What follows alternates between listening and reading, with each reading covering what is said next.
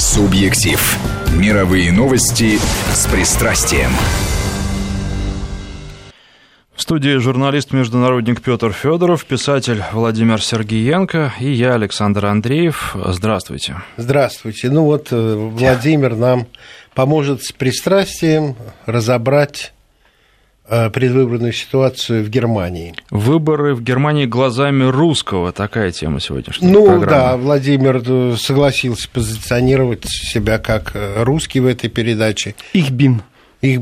Родился во Львове, в Германии уже 25 лет, должны страну кожей ощущать. Что как иногда гораздо важнее, чем, как бы скажем, изучение многостраничных политических, социальных, академических документов, но на расстоянии. Потому что вот это ощущение страны кожей иногда приводит к выводам, на которые академические круги, политологические круги просто не способны. Очень рад вас видеть, Владимир, еще раз. Здравствуйте. Спасибо. Здравствуйте. А, казалось бы, выборы ближайшие у нас будут в Голландии через 2 дня, в Нидерландах, но Германия, мне кажется, важнее, поэтому с удовольствием именно этой теме, именно эту передачу посвящаю. Ваши ощущения – это выборы рядовые или они будут отличаться от всех предыдущих? Они будут сильно отличаться от предыдущих, очень сильно. Это больше не серость, потому что элиты немецкие, германские, это достаточно серая, безликая масса, в которой не было ни остроты дискуссии, не было ни каких-то новых веяний. Разница, знаете, Владимир, у меня говорит такой, не политологически не оформленный исследованиями, но у меня ощущение, что в целом в Европе, в старой Европе, в Западной Европе десятилетия благополучия сыграло с политическими партиями очень злую шутку. Они настолько сблизились, да? Что между ними не стало серьезной разницы. И само по себе возможность уже второй срок в Германии, то, что правит коалиция главных политических соперников ХДС, ХСС и социал-демократов, в 60-х годах это был нонсенс. Потому что у партий были отличительные разные программы, и представить себе ситуацию, когда эти две партии могли в одном кабинете проводить согласованную политику, тогда казалось бы совершенно невозможным. Сейчас из-за этого сближения это стало, возможным, б, привело к тому, с чем я абсолютно согласен с вами – к скуке политической. Это так есть, тут даже нечего спорить, нечего даже противопоставить этим рассуждениям, потому что оно так и есть. Они в самом деле сблизились, стали безликими, говорят об одном и том же. Если включить и попробовать проанализировать, даже не понимая языка, парламентские премии, это модуляция голоса, когда они начинают брать на арапа, а если послушать содержание, ничего не меняется. И эта скука, она была, пока не появилась альтернатива для Германии. Альтернатива для Германии – это новое веяние, скажем так. Трамповщина в Германии тоже имеет место быть. Говорить, мы такие все интеллигентные, мы такие корректные, мы политкорректные, мы толерантные, мы прям на гвоздь сяду и не подвинусь, потому что, может, так нужно, только так неудобно людей тревожить. Вот оно надоело, а о настоящих проблемах говорить почему-то не говорится. И... А вот скажите, вот это в Германии, так как во Франции, о настоящих проблемах говорить неловко, как про какие-то детали отправлений в туалете. Вот просто вы что, разве можно вообще об этом говорить? Да, разве можно говорить о том, что в Германии там поджигают общежития, в которых живут беженцы? Разве можно об этом говорить? Да. Разве можно об этом говорить, что чуждый менталитет среднеевропейцу мусульманский, который пришел очень агрессивно с этими беженцами. Ну что вы, они же беженцы. То есть вот это вот что вы, это сильно присутствует. Это вообще, я думаю, болезнь современного мейнстрима, который потерялся. Вот, ну, есть поток и все. То есть даже нет иногда журналистской попытки какую-то изюминку выцепить из происходящих событий, болезнь проанализировать. Или новая религия, которая на смену христианству навязывается. Ну, это больной вопрос. Это, опять же, тот же вопрос больной. Ну, как же Христианский союз демократов, они априорно должны говорить о христианстве. Они должны где-то в этих измерениях быть. Вдруг начинает навязывать совсем, я не постесняюсь слова, антихристианскую политику. Вот. То есть мы под Меркель четко наблюдаем, не просто вот как политическая серая масса, они такие одинаковые, а они дочь пастора, которая вдруг начинает рассказывать, там, вот я считаю, что провально была эта мультикультурная ее политика, абсолютно. Она провальна, она показала, что это нереально, но когда же ее навязывали, опять же, ой, ты сразу как бы второго сорта человек, если ты ее не исповедуешь. Угу. И вот это вот ты нетолерантный, ты несовременный. Да, вот я беженцев не хочу в Берлине, да?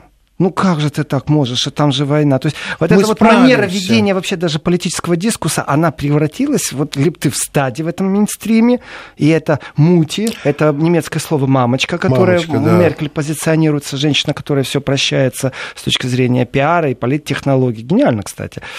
Но сам факт того, что иное мнение, оно вот первично пошло в политический, что они больше не имеют иного мнения, они вместе, они в коалиции. А вторично, конечно, это уже пошло по мейнстриму. Вообще, вот как бы, если ты человек продвинутый, прогрессивный, соответствуешь времени, то ты должен быть как минимум мейнстримом. Скажите, Владимир, а вот то, что я чувствовал во Франции, что в глубине души они понимают, что это лицемерная позиция.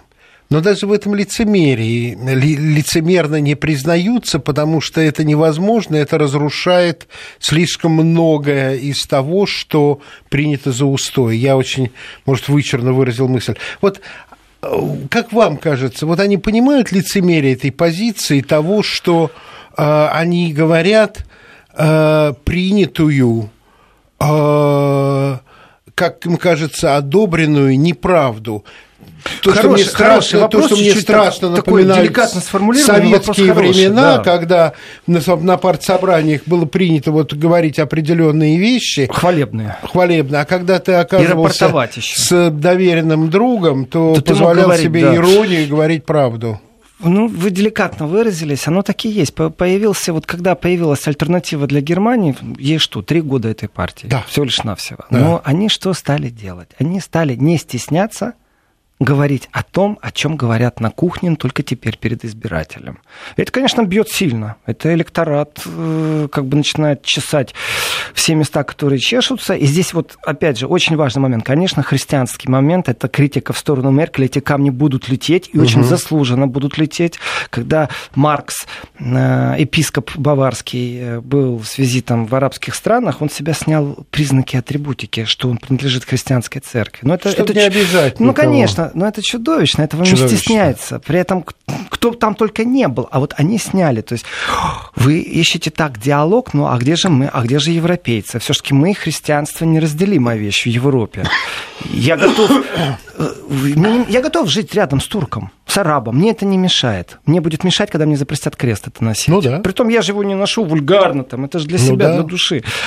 Там, и когда оно так появилось, так тихонечко, там первую елку запретили рождественскую, да, потому что, видите ли, обидим наших друзей-мусульман. Ну, ребята, ну, есть такое понятие кретинизм, идиотизм. Вы что, с ума сходите? Это ошибка Меркель, на которой будут играть. Но, тем не менее, несмотря на эти грубейшие ошибки, все-таки ЦСУ и ЦДУ, это Христианский союз и системская... ХДС. Да, ХСС и ХДС.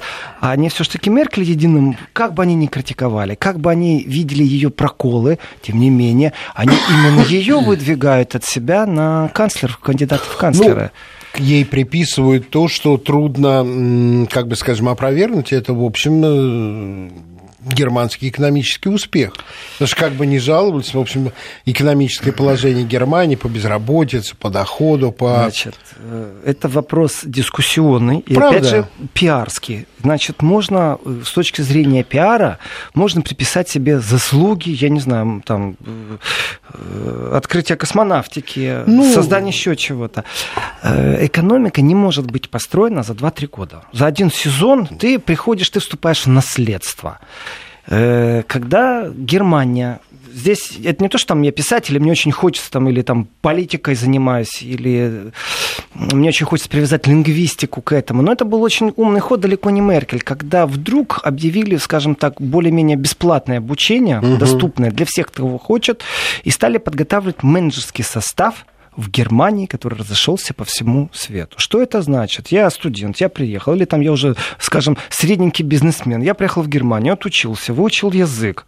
Если мне вдруг в моей стране что-то надо, я иду конкретно по своему горячему кругу. Я по-немецки буду обращаться к немецким контактным людям, которые мне будут помогать строить бизнес. Это было безумно грамотно. Именно через язык начать выстраивать школу менеджмента. И немцы этим абсолютно хвастались и 10 лет назад. Мы заходим в самые дорогие гостиницы арабского мира. Кто главный менеджер? Немец. Почему? Где он отучился? То есть вот эта вот тоничная менеджментская политика, основанная на языке, присутствовала до Меркель. И она сработала. Это гениальный был план. И если цифрами, вот взять там цифры безработицы, как она уменьшилась, когда был Шрёдер, с 10% и она упала на 4%, да, гениально, 100 миллиардов в кассе. Этот ЦУШУС, они бюджетные имеют, да. Слишком много у них денег.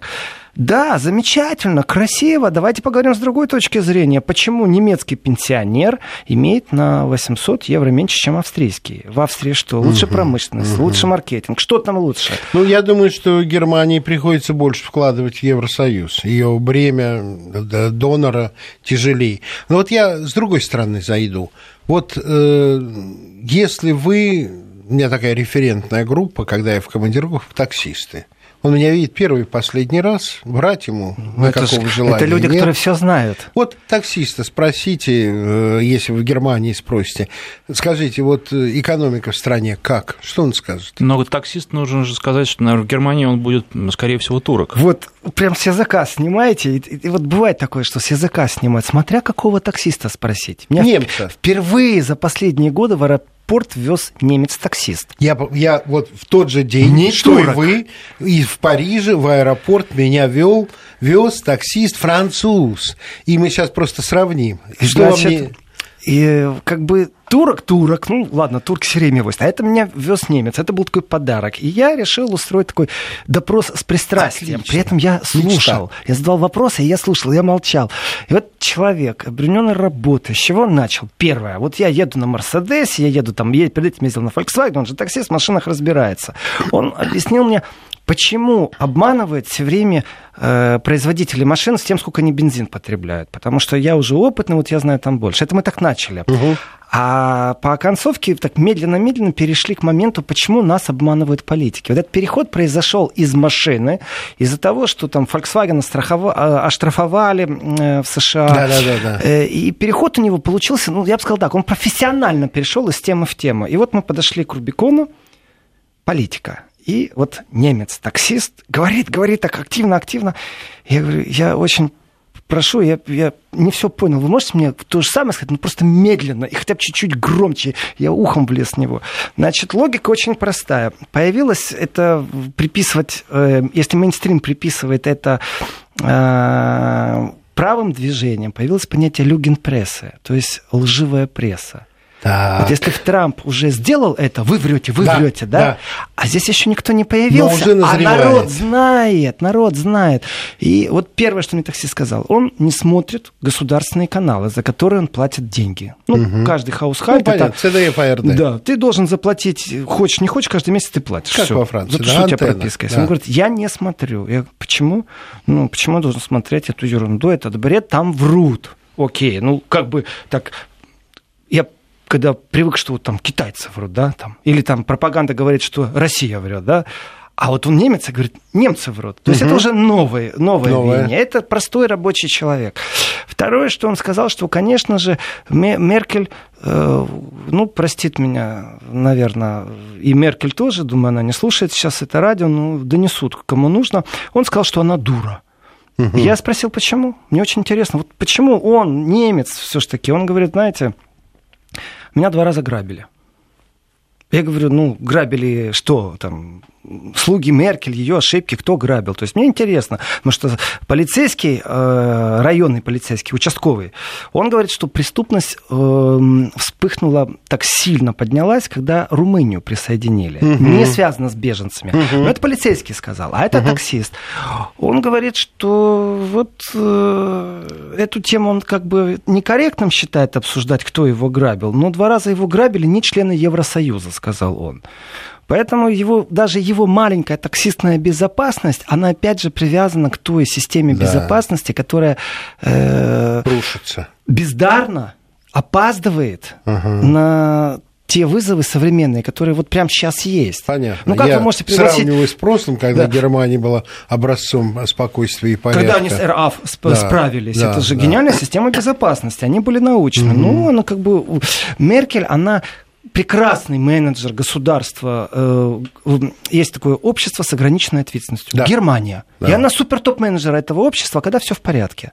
Но пригласив 1 миллион людей, потеряв там 1,5 тысячи... Когда Verfassungsschutz, это внутренняя разведка Германии, потеряла 600 людей, за которыми они ведут наблюдение за 1,5 тысячами, а они потеряли 600 человек просто из вида. Они из следа испарили. Да, это те, кого подозревают. Те, кто уже по какой-то оценке...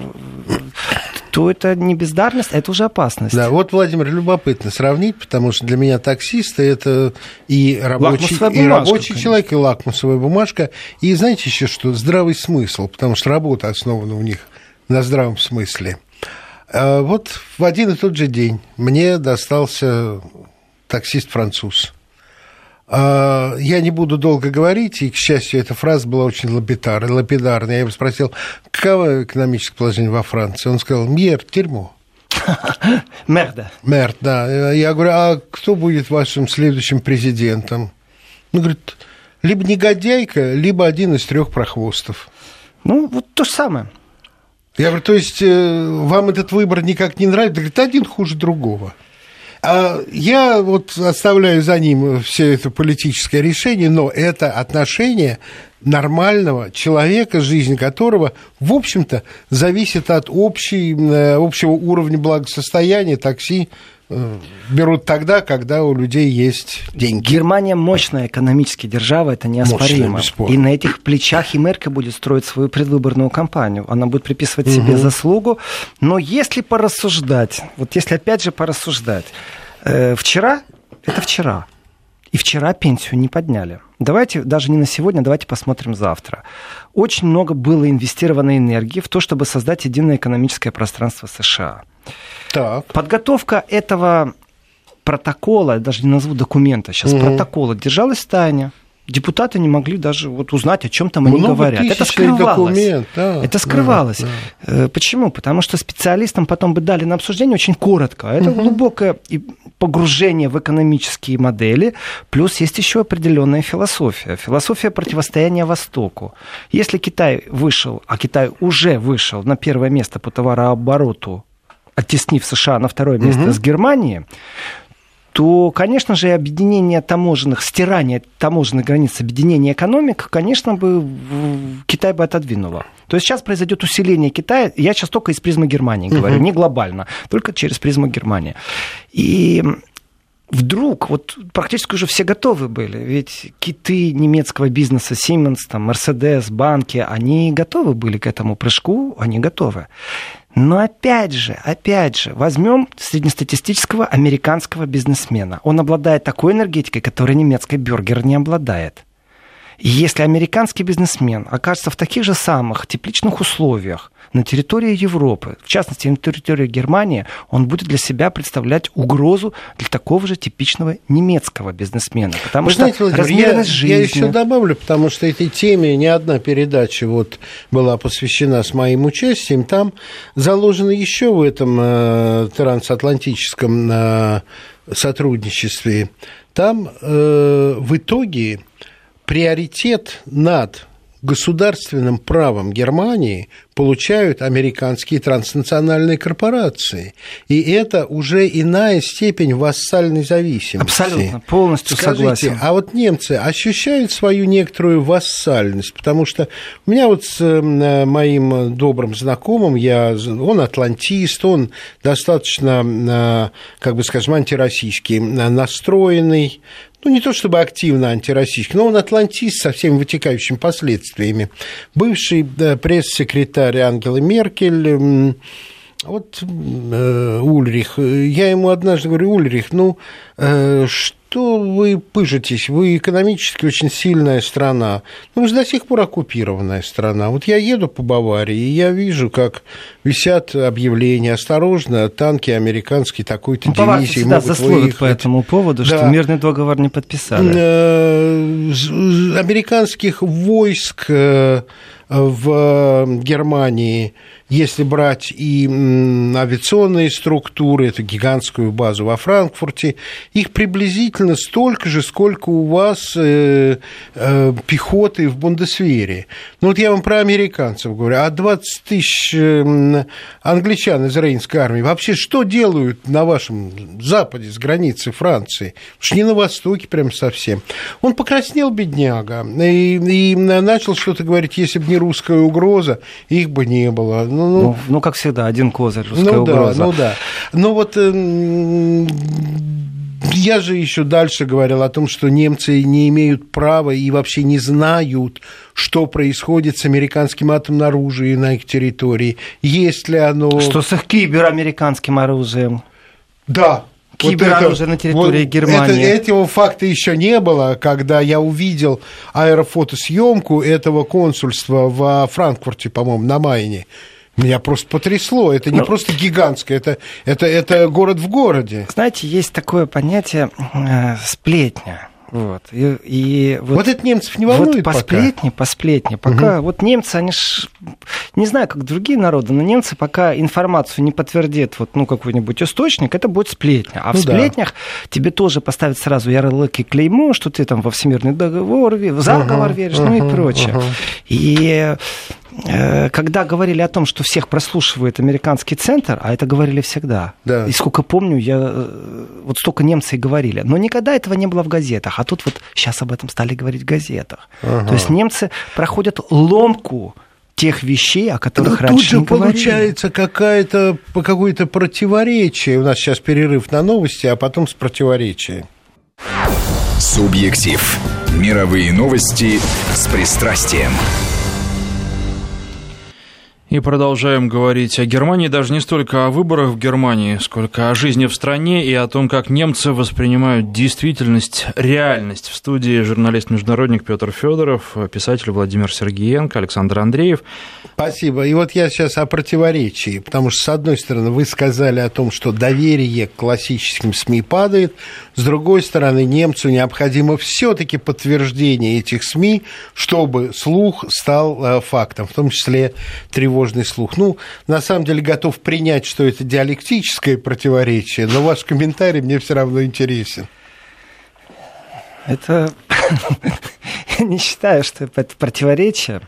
У нас мир сейчас совсем в другой информационной фазе. Интернет – это сногсшибательная вещь, да. Потому что ты подтверждение можешь найти где-нибудь в другом месте. Но сам факт замалчивания, конечно же, было известно. Есть такое понятие инфоповод. Не было инфоповода, почему мы должны разговаривать об американских базах на территории Германии? Да.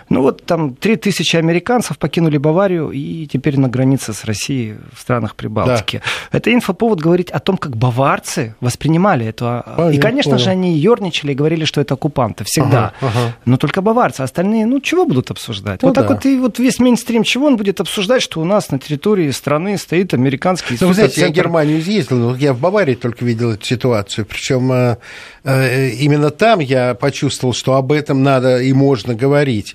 Очень любопытное наблюдение, и вы его подтвердили. У нас время летит, мы уже больше половины передач прошли, и Александр прав, пока мы осветили с вами лишь пейзаж перед битвой. То, на каком фоне разворачивают свои усилия политические партии. А ХДС, ХСС мы немножко уже сказали. В общем, вы осветили Меркель, ее положение, те претензии, которые мне к ней могут высказать. А второй политической силе после союза ХДС, ХСС это социал-демократах. Я просто, вот, чтобы понятно было, у них на пятую часть меньше мест в Бундестаге, в федеральном законодательном собрании, но уже больше мест в лантагах, в местном. Я понимаю ситуацию так, что выборы в Бундестаг были давно, а до выборы в земельные парламенты происходили на протяжении всего периода после всеобщих выборов, и социал-демократы поднабрали мест в тех землях, в которых обычно царили христианские демократы. Так и есть. И это гениальный эксперимент, который в столице Германии произошел, который утвердился и состоялся. В правительстве, земельном федеральном правительстве Берлин-Бранденбург полностью отсутствуют представители правящей партии, то есть меркелевской. Социал-демократы смогли найти общий язык, в первую очередь, это очень важно, с Линке. Это наследие ГДРовских коммунистов, Партагенос, это левые, да. Это социальная справедливость, это яркий оратор Сара Вагенкнехт, конечно же, беспощадный критик Меркель, да. Она присутствует на Ютьюбе, и имя известно нашим наблюдателям. Наши слушатели уже спрашивают, почему она не выдвигает свою кандидатуру на пост канцлера Германии. Этот вопрос, он и внутрипартийный очень острый. Нужно посмотреть вообще, как произошла перестановка. Вот мы отбрасываем сейчас партию Меркель. Есть вторая партия, которая может теоретически побороть. Эта партия имеет какую большую проблему. Это демократы, СДПГ. И ты сидишь в одном кабинете с шефом. Ты вице-канцлер, я сейчас о Габриэле говорю. Да. Как ты можешь говорить, что этот человек плохой, ты будешь лучше него? Ты наябедничать на него не должен. Как ты должен тем, кто пойдет тебя избирать, их убедить? Ну, нереально. Надо по разумному Шульца и взяли, выйти из игры. Да. Здесь второй был сильнейший, очень сильнейший мужик, это Штайнмайер. Вальтер Штайнмайер. Это сильный политик, это сильная личность. Ну так вывести его в президенты. Мужчина сильный, потому что редко кто делает такие поступки. Ну, и дай бог, чтобы редко можно было такие поступки делать, и он свою почку одну отдал жене. Да. Вот. То есть он личность очень сильная во всех отношениях, и мудрый, я бы сказал. Они его, бах, и удалили в президенты. Да, почетно, тоже вывели. На почетно, но да, но никакое. Все, до свидания. И они ввели Шульца. Мартин Шульц. Фигура первая, сразу же. Если кто-то вдруг будет... А фигура или нет? Вы знаете, фигура. У него кличка, я не могу ее точно перевести, но по аналогу очень похоже на то, как Сталин Молотова звал. Каменная задница. Потому что 22 года он в Европейском парламенте... И за 22 года высидел себе все-таки. Он пришел туда с мэра крошечного городка немецкого с населением 35 тысяч. Избрался. Мало ли кем был. Там ругался с Берлускони. Там стычки были. Но высидел за 22 года положение спикера, и теперь чистенький перед германским избирателем вступает в предвыборную борьбу. Он вступил. Его предвыборная речь началась с того, что я пришел, чтобы победить. На каменную задницу? Над Молотом или над Шульцем? Над Шульцем. Подходит, да. Вот. Я перейму это и буду по-немецки теперь это говорить. Штайнарш. Ну, ладно. Замечательно. Посмотрим, подхватят ли немцы. Шульц, вот первое, это человек, который не будет отрицать модель общей Европы. Это очень важный момент в предвыборной гонке. Значит, они уже здесь как-то с Меркель об одном и том же говорят. Но надо же быть из этой безликости и серости, нужно поговорить о чем-то другом.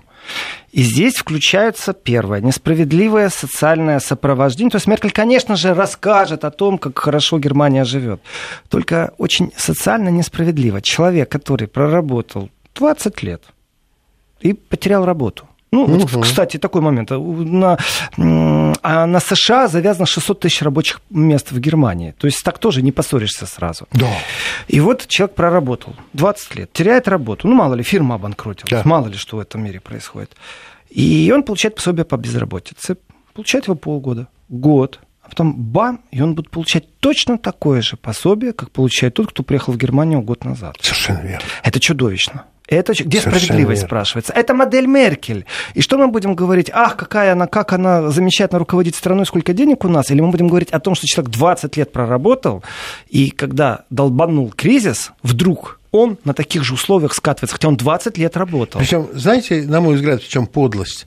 Что он лишается достойной оплаты своих предыдущих усилий, именно в тот момент, когда он становится безгласным. Он утратил контакт со своим профсоюзом, он утратил, конечно, помощь своих товарищей бывших. 2 года прошло, он уже деклассирован, он уже сам и по себе один. Что... Ни голоса, конечно, у него, ни протеста, ни возможности высказать свою боль. И человек, который после 45 лет теряет работу, известно, что его трудоустройство намного тяжелее, чем когда тебе там 25. Это тоже бесспорно, известный фактор. Бесспорно. И говорить об этом стал Шульц.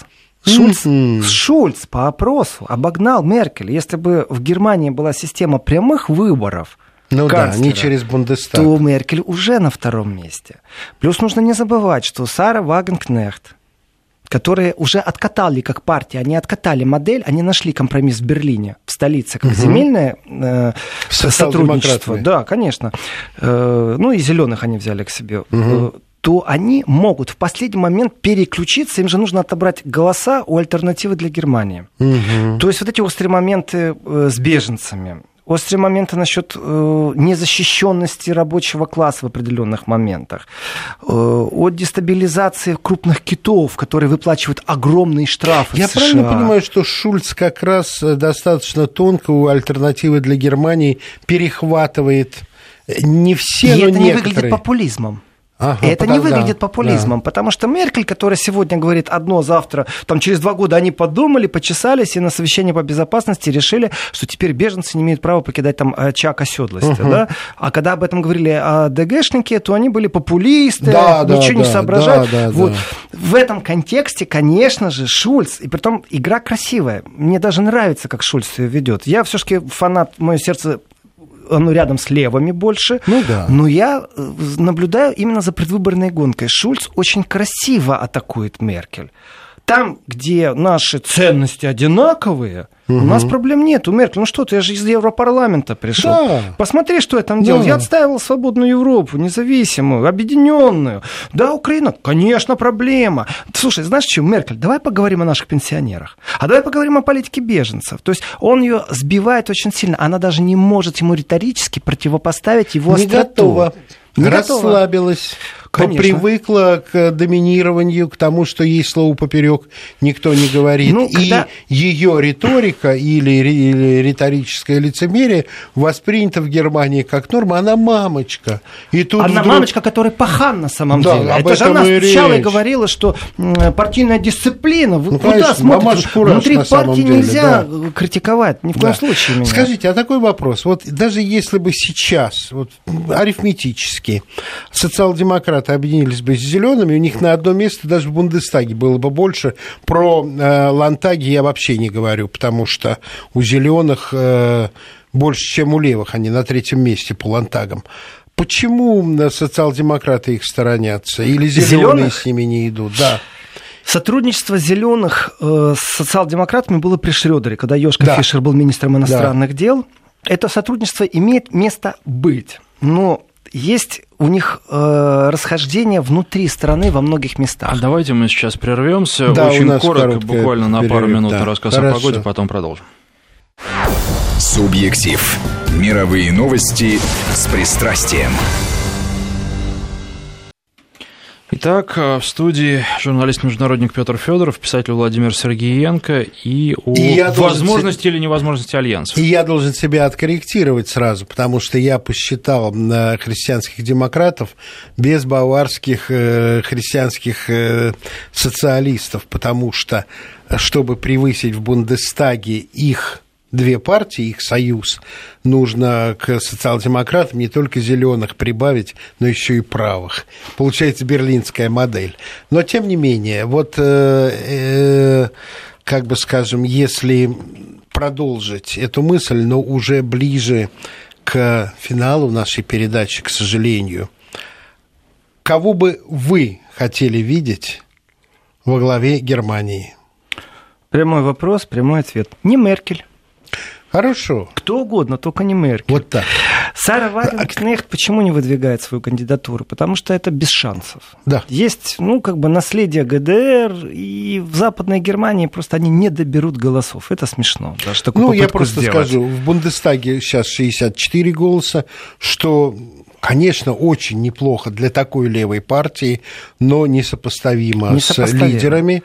И в лантагах 162 голоса – это тоже несопоставимо с тем, сколько у социал-демократов и у ХДС, ХСС. В Германии это не скрывается, это просто об этом могут не знать, но это не скрывается. Всегда идут разговоры, в которых кресла делятся, договариваются еще на бережку. То есть, а давай мы с вами пойдем вместе на выборы, та же Сара Вагенкнехт может быть вице-канцлером или министром труда. А воспринимают ее всерьез? Или она фигура, которая всерьез не воспринимается? Здесь нужно сделать различие между электоратом и политикой. Среди политиков это очень серьезная фигура. Это очень серьезная фигура. Среди электората мейнстрим, конечно же, ее затмевает. И, конечно, делают так, чтобы она не была видна. Это понятно. И над этим работать надо, и пробивать эту стену. Это не глухота, такая шумоизоляция, чтобы ее не было видно. Но среди политиков это очень мощная фигура. Я хотел бы, чтобы Шульц все-таки победил. У меня к Шульцу лично особое отношение. Нету иллюзий по поводу того, что что-то резко изменится в Германии. Как правило, такие сильные локомотивы, это как огромный корабль. Ты двигатель выключишь, он по инерции еще долго будет идти. Да. Но в связи с тем, что нужно раздавать вот эти вот кресла другим партиям и какие-то предвыборные обещания, то лжецом-то он не будет. Вот то, что я сейчас наблюдаю... То есть, возможно, придет хотя бы чуть-чуть обновленная элита. Хотя бы. Потому что АДГ войдет в парламент однозначно. Здесь даже сомневаться нечего, только если будут наглые фальсификации. Наглые фальсификации, выйдут на улицу. Они возможны, немцы в принципе, выйдут. Фальсификации в Германии. Возможно. Если взять себя в руки и начать это делать, придите на любой участок, сидят такие тетушки, дедушки, делай, что хочешь на самом деле. Электронного подсчета нет. Проблема в том, что АДГ забрал у всех партий по голосам, по кусочку, пару процентов у всех забрала. Тем, что она говорит вот так, как есть. Они набрали среди такого типичного бюргера какую-то симпатию вот этой своей откровенностью. И вот как эти голоса назад отвоевываются, то, конечно, предпочтение уходит Шульцу. Понятно. То есть это настолько, я бы сказал, нужно, если комментатор, кому какой мяч передали во время игры, говорит пас, гол, вот сейчас нужно комментировать, как работают пиарщики, на чем делаются акценты. Вот Меркель летит в Америку, на чем делаются акценты? На самом деле, я хотел бы этой темой нашу передачу и закончить. У нас осталось около 6 минут. Меркель летит в Америку. С чем летит, что пишут немцы? Мне приходилось читать, что, по крайней мере, Трамп будет ее расспрашивать насчет Владимира Владимировича Путина, о том, как себя лучше поставить. Так вот немецкие писатели что-нибудь пишут на это? Да, немцы пишут, немецкие издания прям все как сговорились, вдруг об этом говорят. Значит, дал такой указ говорить об этом. Понятно. Это тоже предвыборный шаг. Конечно. Сейчас любой шаг и инфоповод используется как предвыборная кампания. Значит, Меркель четко понимает, что она может проиграть, и есть те, кто об этом в Германии громко говорят. Она проиграет Трампу именно в дуэли людей, политиков, которые имеют власть. В элитной игре этой она может проиграть. Трамп яркий. Я не знаю, будет ли он, как немцы пишут, будет ли он руку держать, как премьеру английскому? Будет ли он дергать руку, как премьера японского? Меркель очень не любит доминирующих мужчин. Даже это говорится. То есть комментаторы вдруг стали говорить о том, что как Меркель готовилась, какие ее советники уже в США выехали, с кем они встречались, зять или свекор, как это Швигазон Трампа, который мыслит как Трамп. То есть вплоть до того, что вот не говорится, но проскакивает. Даже разведка уже анализировала. Она посмотрела его видеоролики, его выступления 20-летней давности. Она это комментирует на немецкой прессе. То есть она едет подготовленная на разговор в первую очередь с личностью. Как донести какую-то информацию. И вот что она может донести? Ну так, Меркель хитра, она профессионал. Поэтому в первую очередь она должна донести до своих избирателей, что она что-то выиграла. Да. Что она что-то выиграет. И, конечно же, маленький нюанс. Ах, ты знаешь, я вот с Володей Путиным пообщалась, и вот он такие вот такая вот личность, а вот он там ногой вот так вот трясет. Конечно, этот разговор презентируется уже сейчас, как заслуга Меркель, что она, на самом деле, советник Трампа по вопросу Путина. Это очень хитрый пиаровский ход, но не больше. Но не больше. Потому что все понимают, она может вернуться без ничего. Потому что полный провал, она вот этого трансатлантического союза, который уже произошел, и если она никак не влияет на решение Трампа, и если Трамп ведет другую налоговую систему налогообложения по немецким товарам, автомобилем в первую очередь. Это очень сильный удар по Германии будет. Это очень сильно. Они будут не такие конкурентоспособные. В мире есть еще кто. Поэтому Меркель туда едет. Я вижу вот этих вот комментариях уже подготовку пиара. То есть они вытащили хотя бы одну единственную единицу. Там будет провально. Там будет провально. А вот это ее экспертиза бесценна. По Путину, Ну, пожалуйста, на здоровье. Эксперт ли Меркель по Украине? На самом деле именно Меркель правительство облажалось по поводу Украины. Да, Германия получила возможность от США проявить свою, скажем, вместе с Францией, конечно, проявить свою власть и возможность в Европе что-то сделать. Да. И получается, опять Меркель не в состоянии что-то сделать. То есть вот этот миф о том, что Меркель что-то великое, сильное, это пиар. А почему-то всегда вот как-то идет такой вот... Все думают, что в Голливуде пиар хороший. У Меркель шикарная команда. Это верно. И пиар в предвыборной кампании это не последнее, это первое место. И у них... Это верно. Ну, он бывает негативный, бывает позитивный, но образ Германии в целом как хозяйки Европы, иногда это очень негативно выражается. Я не знаю, я помню до сих пор ирландское издание, где Меркель была с усиками, а статья называлась «Четвертый рейх пришел». Ну, в Греции что же, фотографии Меркель в этом были, конечно же. И Меркель в своей вот в этой толерантности, мягкотелости ведь запретила Голландия въезд двум турецким министрам. Да. Это скандальное происшествие. Да. Это, особенно если эскорт уже ты въехал в страну. А Франция разрешила. А Германия, вот Де Мизьер, министр внутренних дел, говорит, что им не место с выступлением в Германии, у нас больше турков, вы безопасности. То есть конфликт вот даже, с одной стороны, безопасность в стране должна быть, ну, турки с курдами конфликтуют вот на этой почве. А как же быть со свободой слова? Это же ваш партнер Эрдоган. А, так ты даешь себя пошантажировать? Это тоже предвыборная кампания. А вдруг Эрдоган сейчас откажется от всех своих договоренностей, и в Европу хлынут беженцы. Ну, крантик-то у него в руках. Да. И Меркель, как всегда, она выставляет впереди заслон, который шишки отгребает. А потом она приходит и, прямым словом, разруливает ситуацию. У нас сколько еще минут остается? У нас остается, 2,5 минуты. Примерно меньше уже. Как русскоязычные будут голосовать? Я понимаю, что они очень-очень разные. Я на самом деле с удивлением узнал, что русскоязычных в целом в Германии меньше, чем поляков.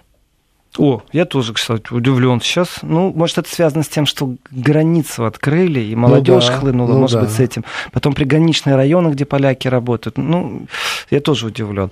Русскоговорящие точно так же находятся на разных полюсах, точно так же разные люди. Кто-то слушает Вести, кто-то слушает Эхо. То есть в этом отношении часть русских, конечно же, будет даже за АДГ голосовать. Конечно же, часть русских будет за левых голосовать. АДГ – это альтернатива для Германии, я для наших слушателей. И очень маленькая часть русского трафика будет голосовать за партию Меркель. Очень маленькая часть. Вот так? Да. Это традиционно или это на этих выборах? Нет, это уже традиционно, это уже так сложилось. И такого сильного мониторинга нету, потому что на земельных выборах, конечно, русская община играет сильную роль. В том же Берлине. А когда будут это всегерманские выборы, то это размыто, и оно не играет такой сильной роли, хотя можно использовать инфоповоды. Если русская община сейчас резко где-нибудь по какому-то конфликтной ситуации что-то выступит, то они не смогут замалчивать. То есть это уже, скажем, информационное оружие уже проверено русскоговорящим. Ну и последний вопрос, это не к всеобщим выборам, а к прошедшим земельным. А есть попытки или уже успех русскоязычных попадать в земельные парламенты или пока еще нет? Значит, русскоговорящих депутатов есть достаточно. Достаточно. Земельных. И даже в Бундестаге есть, да, русскоговорящие. Конечно, Хунко Андрей, которому въезд в Украину запрещен. Ну да. Но это русскоязычные, которые не столько представляют... Организационно, партийно русскоязычное население есть, Германии не оформлено. В земельных есть, но это блекло и не видно, скажем так. Это совсем другой длинный разговор, уже связан с политтехнологией. Ну, давайте оставим его на будущее. Давайте. Ну что же, наше время подошло к концу. Жалко. Журналист-международник Пётр Фёдоров, писатель Владимир Сергиенко, Александр Андреев. Спасибо большое, очень интересно было. Спасибо и вам.